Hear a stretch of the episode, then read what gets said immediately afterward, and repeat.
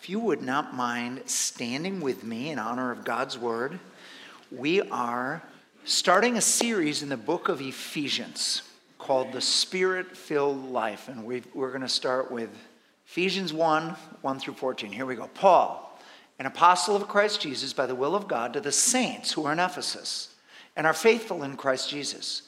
Grace to you and peace from God our Father and the Lord Jesus Christ.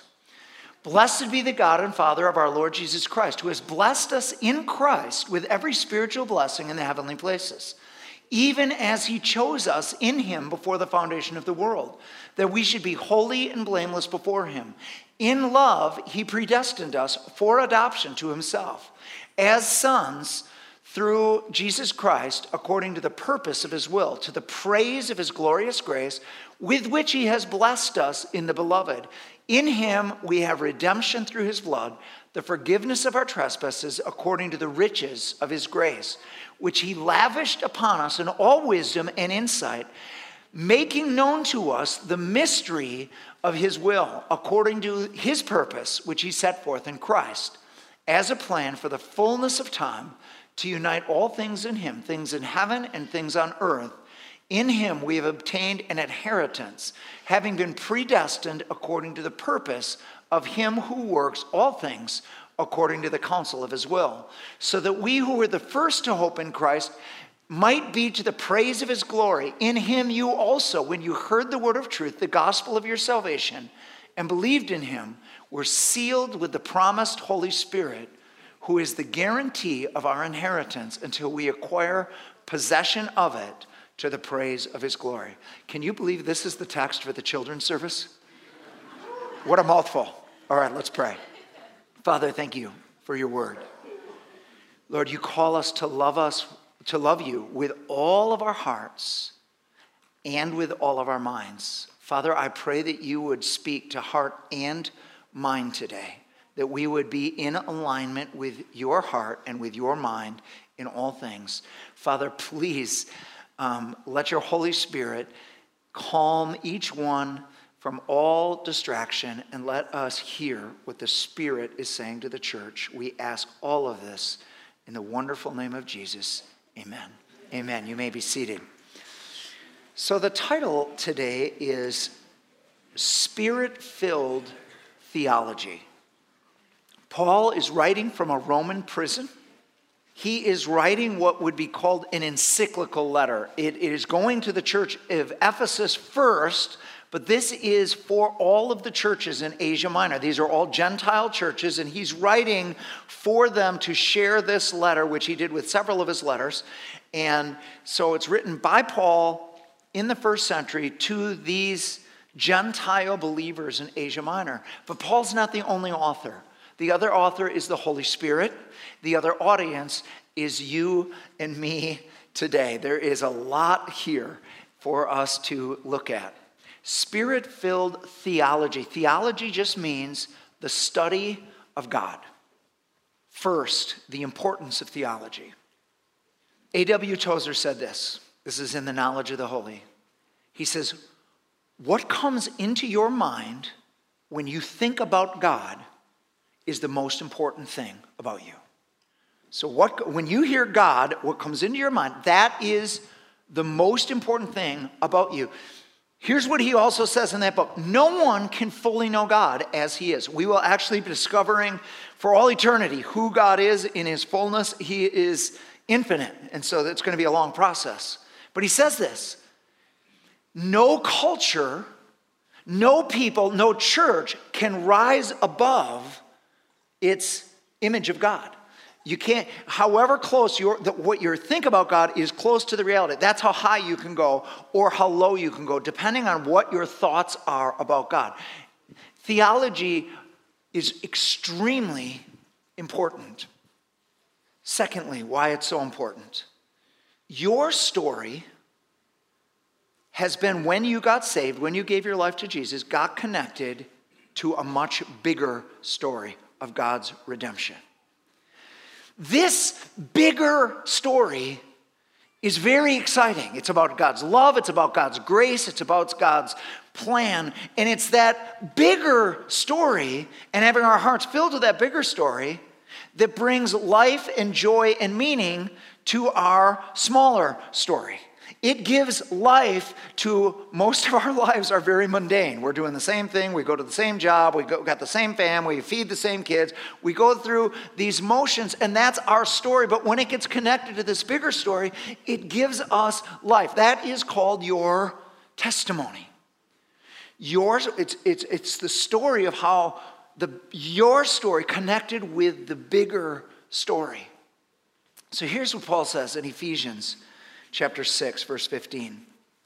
He's talking about the armor of God, and he says, with your feet fitted with the readiness that comes from the gospel of peace.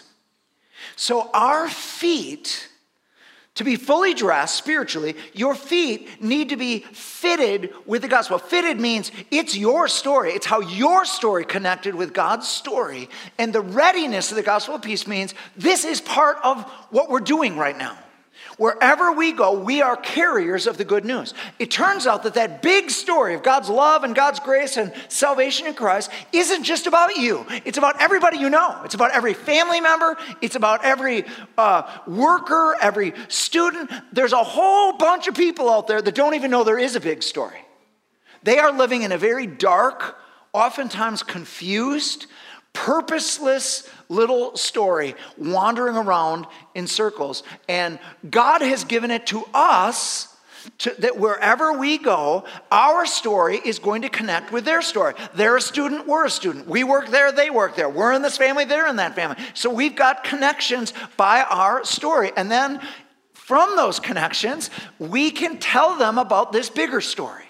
The one that brings meaning, the one that brings joy, the one that brings forgiveness, the one that brings everything they need. That's why it's part of our armor. We need to be ready to share the gospel wherever we go. We are the carriers of gospel. The gospel just means the good news. Okay. Third reason why it's so important. So Paul, he's in a Roman prison, and he starts this letter, and he just, you read those first 14 verses, it's like one run-on sentence. Paul is so filled with this, he can't stop. And he does it for 3 chapters. He gushes on who God is and his plan is and how rich his grace is and how it all works and the beauty of the gospel and the power of the gospel and who we are in him and our identity in him. And he goes on for 3 chapters of just theology. And then he says, chapter 4, verse 1, therefore, because of the first 3 chapters of who God is and what he's done and this amazing God, therefore, walk worthy of the calling by which you have been called. And then he spends 3 chapters talking about how to live it out.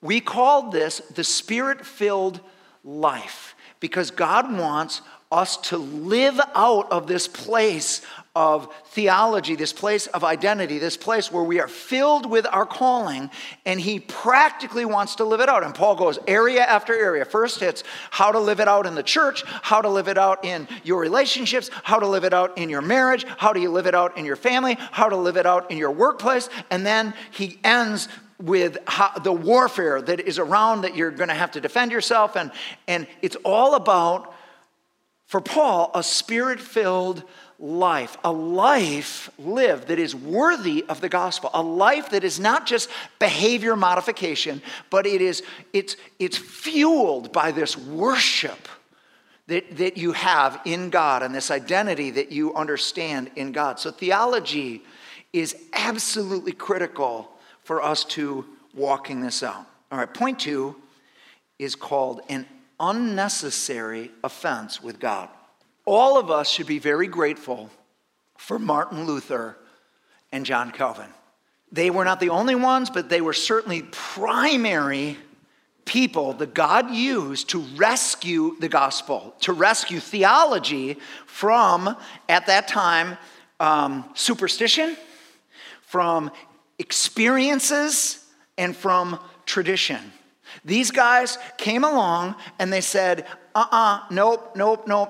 Everything needs to be measured by the Bible. Sola Scriptura. Martin Luther said, go ahead and correct me. Tell me where I'm wrong. But you have to use Scripture. I can't And the church had just had gotten lost. And so these guys brought back theology to being centered on the Bible. I am so grateful to them, and I have so much in common with Calvinists today. God-centered, grace-centered, Scripture-centered, and this last one, this call to all of the people of God to be unoffended lovers of God. We are the clay. He is the potter. Our part is to yield to God, not to judge God. Get over yourself. Make God the center, not yourself the center. This is basic Calvinist teaching today. And the reason why we call it Calvinist is Martin Luther believed it, and John Calvin systematized the theology and gave a lens which is called Calvinism today. And so I've got many Calvinist friends. We've got several Calvinists in this church, wonderful people, and we agree on so much. But there is one thing that Calvinists believe, and John Calvin and Martin Luther believed it, and Calvinists today believe it, that creates, in my mind, an unnecessary offense with God. One of the passages that they use is this one in Ephesians, and I just want to be clear as we talk about the unnecessary offense that Martin Luther and John Calvin didn't want to believe this.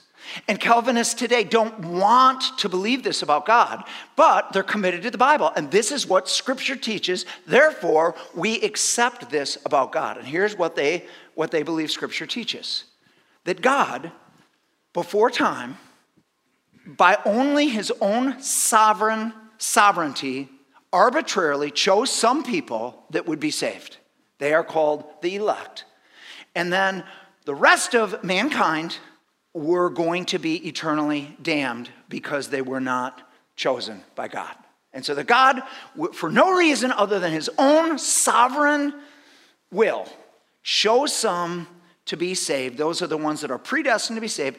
Everybody else is going to be eternally damned because they weren't chosen by God. And you say, really? Yep. 40% of evangelical pastors in America are Calvinists. Now, fortunately, most of their people don't know that they really believe this. They rarely talk about it. But this is very central to their theology of who God is and how God works. And it's a weight. It's a weight on them. And I believe it's an unnecessary offense with God. I wrote a book. It's called Confronting Calvinism, Removing an Unnecessary Offense with God. I've got copies of it out there. They're $3 a piece. There's, I don't know, maybe 20 left or 15 or something. People are not running out to get books on theology, but if you want one, you're welcome to get one, which will go much more in depth than I can go today. But, so point three, what does the Scripture say? Where do they get this? Well, the passage we just read, God's chosen some people, and it's clear he chose them before time. He chose them before the foundation of the world, and he chose them to be, predestined them to be the elect, to be the loved, to be the forgiven, to be the redeemed, and this is all to show forth his sovereign choice. But the strongest passage they use is Romans chapter 9, and this is one that you're like, Pastor Tom, please don't read all that. Okay, you're going to read this 1,000 times in your Christian life. It's going to bother you every time if we don't talk about it. So let's get it over with. Here we go. Romans 9, 14 through 24. Paul is speaking. What shall we say then? Is there injustice on God's part? By no means. For he says to Moses, I will have mercy on whom I have mercy, and I will have compassion on whom I have compassion. So then, it depends not on human will or exertion, but on God, who has mercy. For the Scripture says to Pharaoh, for this very purpose I have raised you up, that I might show my power in you, and that my name might be proclaimed in all the earth. So then, he has mercy on whomever he wills, and he hardens whomever he wills. You will say to me then, why does he still find fault? For who can resist his will? But who are you, O man, to answer back to God? Will what is molded say to its molder, why have you made me like this? Has the potter no right over the clay to make out of the same lump one vessel for honorable use and another for dishonorable use? What if God, desiring to show his wrath and to make known his power, has endured with much patience vessels of wrath prepared for destruction in order to make known the riches of his glory for vessels of mercy, which he has prepared beforehand for glory, even us, whom he has called not from the Jews only, but also from the Gentiles. So the Calvinist reads this and says, you don't have to like it, but don't twist it. This is what the Bible says. This is what the Bible says. This is how God did it. He chose some to have mercy on, and he chose others to have wrath on, and he is glorified, and he is sovereignly, and you are the clay, so get over it. Get over yourself. And, but we need to be very careful when interpreting Scripture. It's very important when somebody in the Scripture is making an argument that you listen to their conclusion of the argument instead of supplying your own conclusion for what they're saying. Now, in this one, Paul gives his own conclusion. And I want to read the conclusion. And once we get the conclusion, we're going to go back and we'll be able to understand what the argument is that he's making. So here's the conclusion. Romans 9:30 through 33. What shall we say then? He makes all these arguments and then he concludes it with this. What shall we say? That Gentiles who did not pursue righteousness have attained it. That is a righteousness that is by faith. But that Israel who pursued a law that would lead to righteousness did not succeed in reaching that law. Why? Because they did not pursue it by faith, but as if it were based on works. They have stumbled over the stumbling stone. As it is written, behold, I am laying in Zion a stone of stumbling and a rock of offense, and whoever believes in him will not be put to shame. Paul says this in his conclusion: God is going to have mercy on those who trust in Christ. Whoever believes in Christ is going to be saved. Whoever believes in Christ is going to receive mercy. He has made and decided it before he made anybody that Christ would be the stumbling stone. The people whose pride stumbles over him are going to experience the wrath of God. Jesus has been set up as this stone of offense, but whoever believes in him is going to receive the mercy of God. This is Paul's own conclusion to why he set up these arguments. So then you have to go back to the arguments. What is he doing in these arguments? Here's what's going on. Jews were raised under the law. They have been Jews for thousands of years. The law is everything for them. They are followers of the law, and it's deeply ingrained in their system that they become right with God. That's what righteousness means, by keeping the law, or at least trying to keep the law. They are the people of God. So Paul says this. He says, listen, it doesn't matter what you think. It's not up to you. It's not up to you how God does it. God can have mercy on whoever he wants to have mercy on. You don't get to set the conditions of mercy.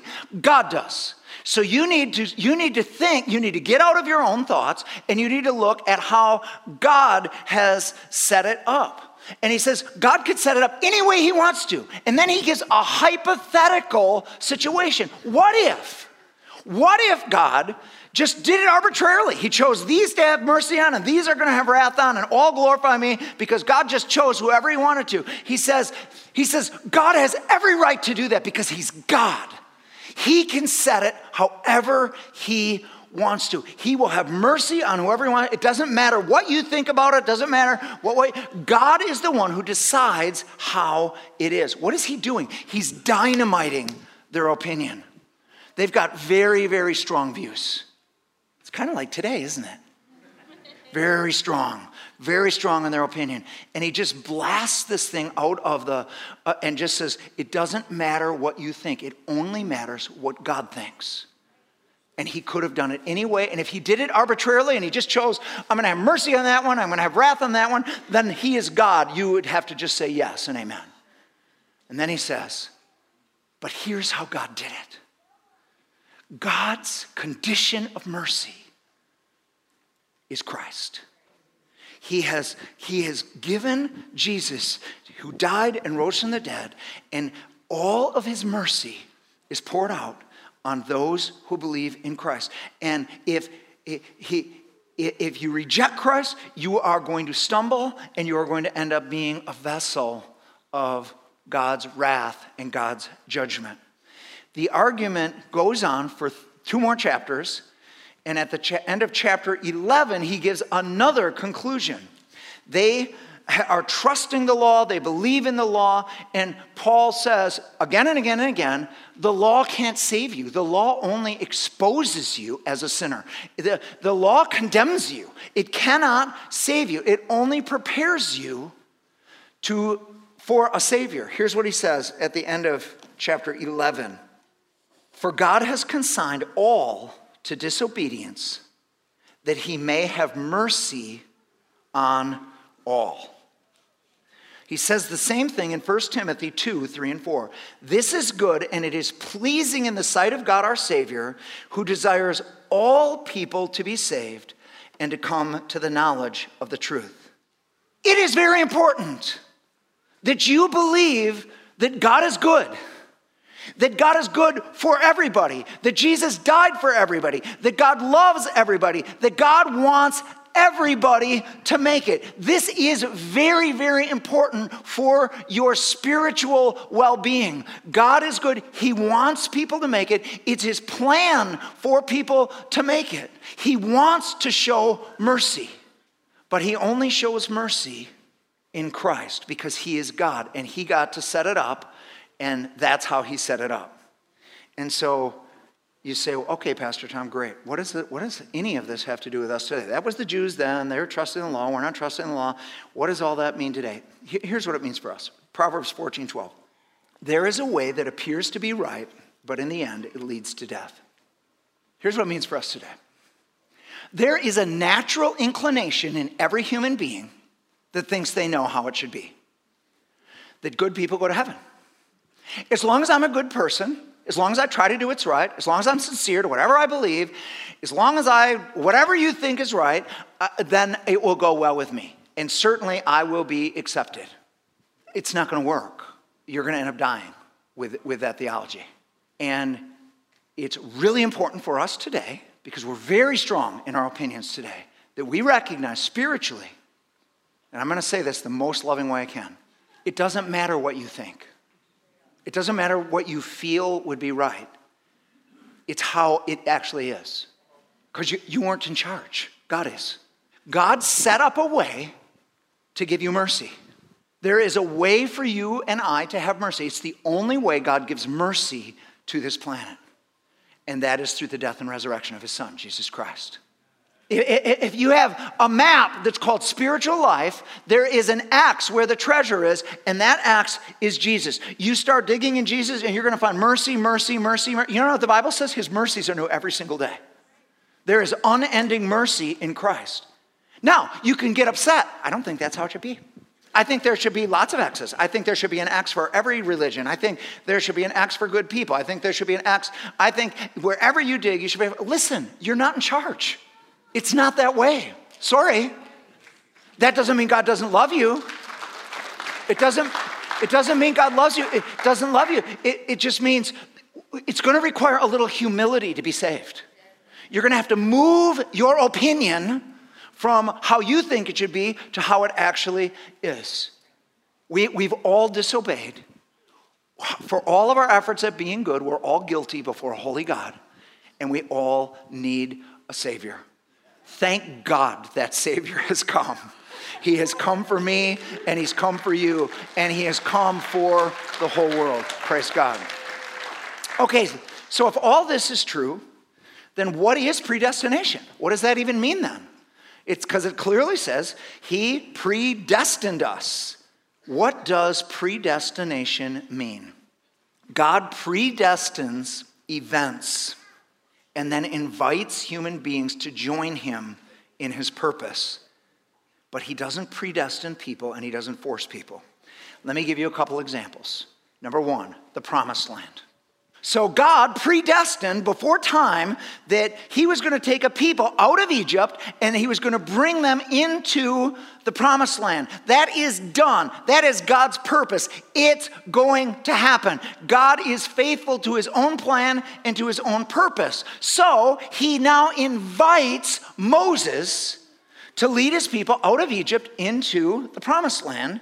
And Moses tries to, and the people get to the edge of the land, and at the end of the day, they become afraid of the giants, and they're intimidated, and they end up not going in. Oh, then God's plan is started. Nope, he predestined it. It's just that group didn't get in. He doesn't predestine people. So we got a new group. So now we got Joshua. So Joshua's there. He's got a group of people, and God appears to Joshua and says in 9 verses, don't be afraid. I'm with you. I promise you, don't be afraid. Don't give in to fear. Don't be intimidated. Why would God say the same thing 3 times in 9 verses? Because he needs human agreement for his plan to come to fruition. If Joshua gives into fear, if Joshua turns back, then that group's going to not make it, and then God will wait for the next group. This is how it works. God predestines events, but he does not predestine people. Let me give you a second example. So in the days of Xerxes, there's a sovereign marriage of Xerxes with Queen Esther. Esther is a Jew, but nobody knows it at the time. And this evil guy named Haman makes a decree to kill all of the Jews. And Mordecai, Esther's uncle, finds out about this decree and sends a message to Esther and says, Esther, you need to do something. There is this decree to kill all the Jews. And here's what Esther says. Horrible decree, I feel horrible about it, but I can't do anything because if I go to the king without being requested or invited, the penalty is death unless he raises this scepter of favor. And so I'd like to do something, but I'm not gonna be able to help you. And Mordecai says this back to her. This is Esther chapter 4, verse 14. If you remain silent at this time, you choose to do nothing, then deliverance for the Jews will be raised up somewhere else, and you and your family will perish. But think about this, Esther. For such a time as this, you've come into this position of power. Maybe the whole plan of you having this position of influence was for this time. It's your time, Esther. So what is God saying? Is God's plan all resting on Esther? No. If you say no, if you choose to be silent, then deliverance will come. God is predestined. The Jewish people are going to make it until Messiah comes. That's going to happen. You say no, God will use somebody else. But God is inviting you, Esther. This is your only time to live. He's inviting you to use this time, your resources, your personality, your favor, to go for it in your time. And here's what she says back. Pray for me, fast for me, and if I perish, I perish, but I'm going for it. I'm going for it. I believe this is what God is speaking to every single one of us.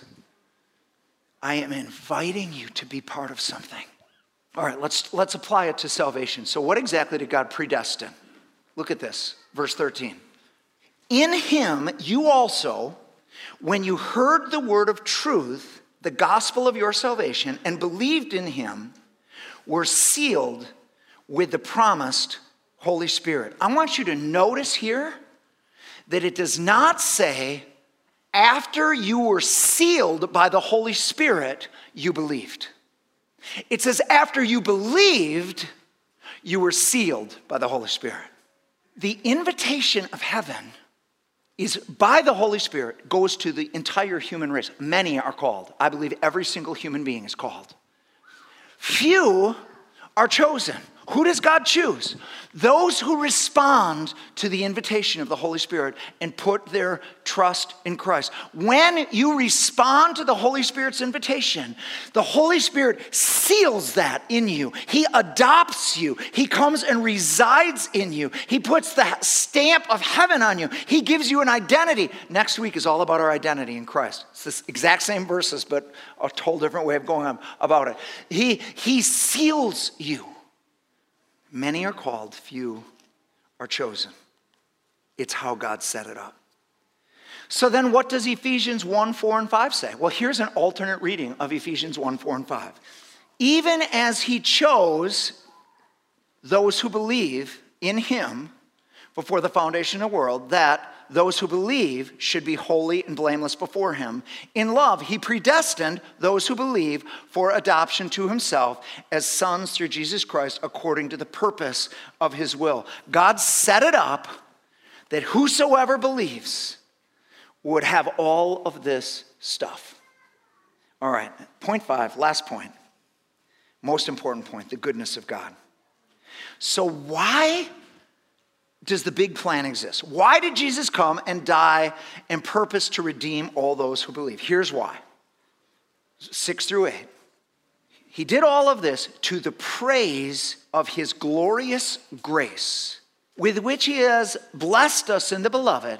In him we have redemption through his blood, the forgiveness of our trespasses, according to, listen, the riches of his grace that he lavished on us with all wisdom and understanding. So God's grace is his goodness. It is his generosity. All of these things are to praise his goodness, his generosity, his grace. All of these things happen, and he's lavished grace upon the human race. Do you know what the word lavish means? I looked it up in the dictionary. To lavish means to give it with such extravagance that you know some will be wasted. So God has poured out grace extravagantly. Here's my goal for my own life. I want to have it all go in. I don't want any to be wasted.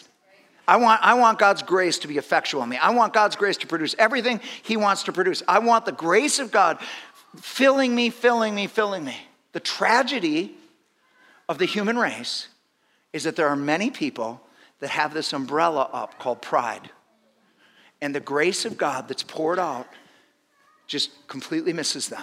And they just stay in their own little dark, independent world, even though God loves them, even though Jesus died for them, even though there was plenty of grace available to save them, plenty of mercy, but it's wasted on them. The goodness of God. So John Calvin maintained, and Calvinists today maintain, that the center of God's glory, the centerpiece of his glory, the key to understanding the glory of God is his sovereignty. The mystery of his sovereignty, that God is in charge of everything. He's working all things according to his will. Evil, good, everything is working to good because God is sovereign. Here's the difficulty I have with it. God himself gives the center of his glory to Moses. Moses, in Exodus 33:14, Moses has said, if I found favor with you, show me your glory. And God says, I'm going to have to hide you in the cleft of the rock. And then I will let all of my goodness pass before you. So God's self-definition of the center of his glory is not his sovereignty. It's his goodness. God is good. The Bible says God alone is good. In him is light, and there's no darkness at all in him. If there's one thing you can settle in your heart, guys, it's that God is good. I get that life is hard. I get that life is confusing. I get that we don't understand a lot. But never, ever leave this. God is good. Never put a question mark behind God's goodness. Put an exclamation point. He is good. So here's how I want to end, and the worship team can come. Psalm 34:8 says this, taste and see that the Lord is good. So I want to tell you about eating growing up. A couple different experiences with eating. One was something called vegetables. Children at large have problems with vegetables. Parents insist that children will eat their vegetables. Why? Because they want healthy kids. You've got to have vegetables to be healthy. So you are not leaving this table until you eat those vegetables. But I want the ice cream. I want the brownie. I want the... 3 more bites. And I want to see him, young man. And then we all know the methods of putting it in your napkin and chewing it and having it in your mouth and then spitting it out later. We all know that. Okay, so you got these vegetables. This is good for you. You will eat it. And that was certainly in my experience growing up. Here's the second experience. We're Irish. Our favorite meal is corned beef and cabbage. And here's how Mom made it. She would put it in the morning and let it simmer all day long. And the smell of corned beef filled the air. Mom was very careful. We could not snack between meals. It'll ruin your appetite. And so you'd come in the house and you'd just be blasted by this smell. And it was just amazing. And 1 hour, exactly 1 hour before we eat, Mom pulls the corned beef out to put all of the potatoes and cabbage and carrots in that are going to cook.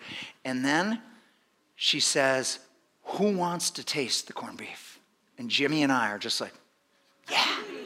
And she would cut off this little piece. And we would taste that. And it was like, oh, I cannot wait for dinner. So here's parents and kids today. Do parents have the right to make their kids eat vegetables? Yeah, that's why you're a parent. You let kids eat what they want to eat, they're going to eat Doritos and ice cream all day long. They're going to be very unhealthy. So what about spiritually? What about spiritually?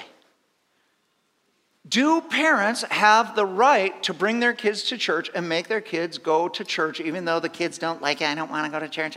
Church is boring. I don't want to go to church. Do the parents have the right to bring them to church even against their will? And my answer is, yeah, you're the parent.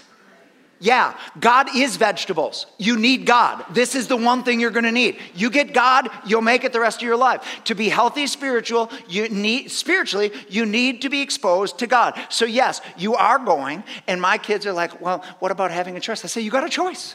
You get a choice every Sunday. You can choose to endure it or enjoy it. It's completely up to you. I'm the parent, so you're going.